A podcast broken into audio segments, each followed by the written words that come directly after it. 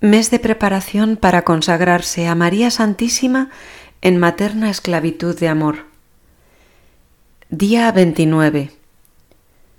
Puntos del Tratado 208 a 212. Continuamos viendo cómo el santo describe la solicitud de María con sus fieles servidores. Punto B. Los provee de todo.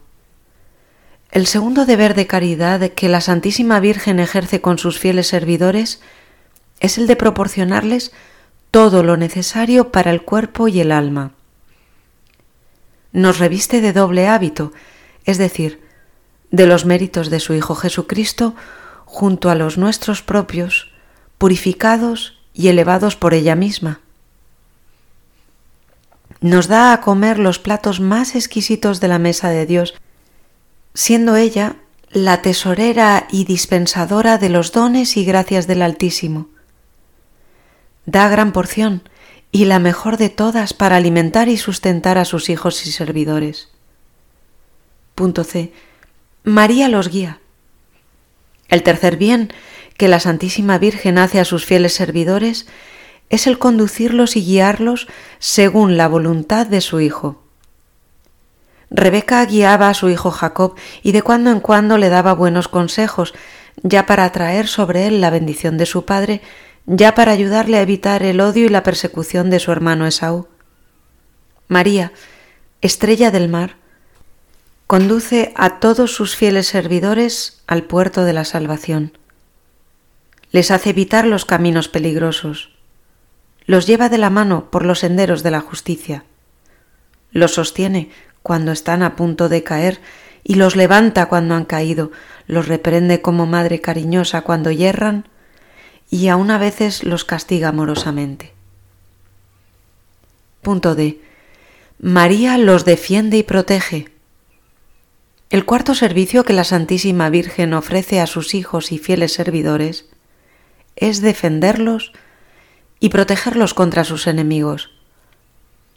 Rebeca con sus cuidados y vigilancia, libró a Jacob de todos los peligros en que se encontró, y especialmente de la muerte que su hermano Esaú le hubiera dado a causa del odio y envidia que le tenía, como en otro tiempo Caín a su hermano Abel. ¿Temerá acaso a sus enemigos quien está defendido por un ejército de cien mil hombres bien armados?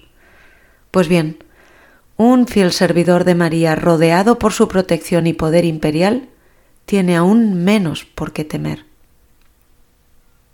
Esta bondadosa madre y poderosa princesa celestial enviará legiones de millones de ángeles para socorrer a uno de sus hijos antes que pueda decirse que un fiel servidor de María, que puso en ella su confianza, haya sucumbido a la malicia, número y fuerza de sus enemigos.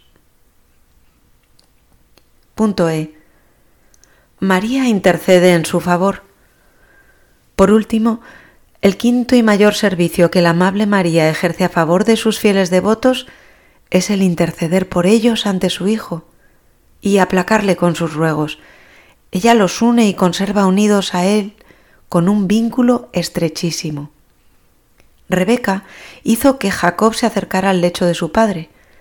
El buen anciano lo tocó, lo abrazó y hasta lo besó con alegría, contento y satisfecho con los manjares bien preparados que le había llevado. Gozoso de percibir los exquisitos perfumes de sus vestidos, exclamó Oh, el olor de mi hijo es como el olor de un campo que el Señor ha bendecido. Este campo fértil, cuyo olor encantó el corazón del Padre, es el olor de las virtudes y méritos de María. María, además, después de haber colmado de favores a sus hijos y fieles servidores, y de haberles alcanzado la bendición del Padre Celestial y la unión con Jesucristo, los conserva en Jesucristo y a Jesucristo en ellos, haciéndolos perseverar hasta el final. Esta es la explicación de la insigne y antigua figura de la predestinación y la reprobación, tan desconocida y tan llena de misterios. Prácticas de preparación. En esta semana, San Luis María nos manda hacer el propósito de conocer a Jesucristo, repitiendo durante la jornada la oración de San Agustín, Señor, que yo te conozca. Seguiremos los consejos que San Luis María enseña acerca de cómo vivir la consagración en la Santa Comunión, en los puntos del tratado 266 a 273. Puedes aplicar estos consejos a la Santa Comunión que harás esta semana siguiendo lo que nos indica San Luis María que resumimos a continuación. En el caso de que no puedas comulgar sacramentalmente, puedes hacer la comunión espiritual. Antes de la comunión, te humillarás profundamente delante de Dios. Renunciarás a tus malas inclinaciones y a tus disposiciones, por buenas que te las haga ver el amor propio renovarás tu consagración diciendo, Soy todo tuyo, oh María, y cuanto tengo es tuyo. Suplicarás a esta bondadosa Madre que te preste su corazón para recibir en él a su Hijo con sus propias disposiciones. En la comunión, cuando te acerques a recibir la comunión dirás tres veces, Señor, no soy digno de que entres en mi casa dirigiéndote a la Santísima Trinidad.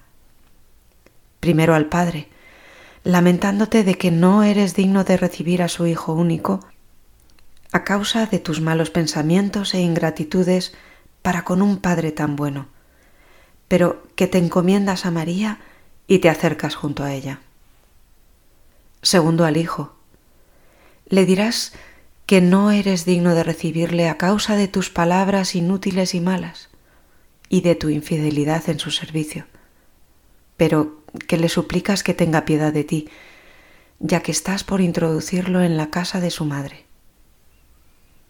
Y tercero, al Espíritu Santo le dirás que no eres digno de recibir la obra maestra de su amor, a causa de la tibieza y maldad de tus acciones, y por la resistencia a sus inspiraciones, pero que toda tu confianza está en María, su fiel esposa entonces te acercarás a recibir la Santa Comunión.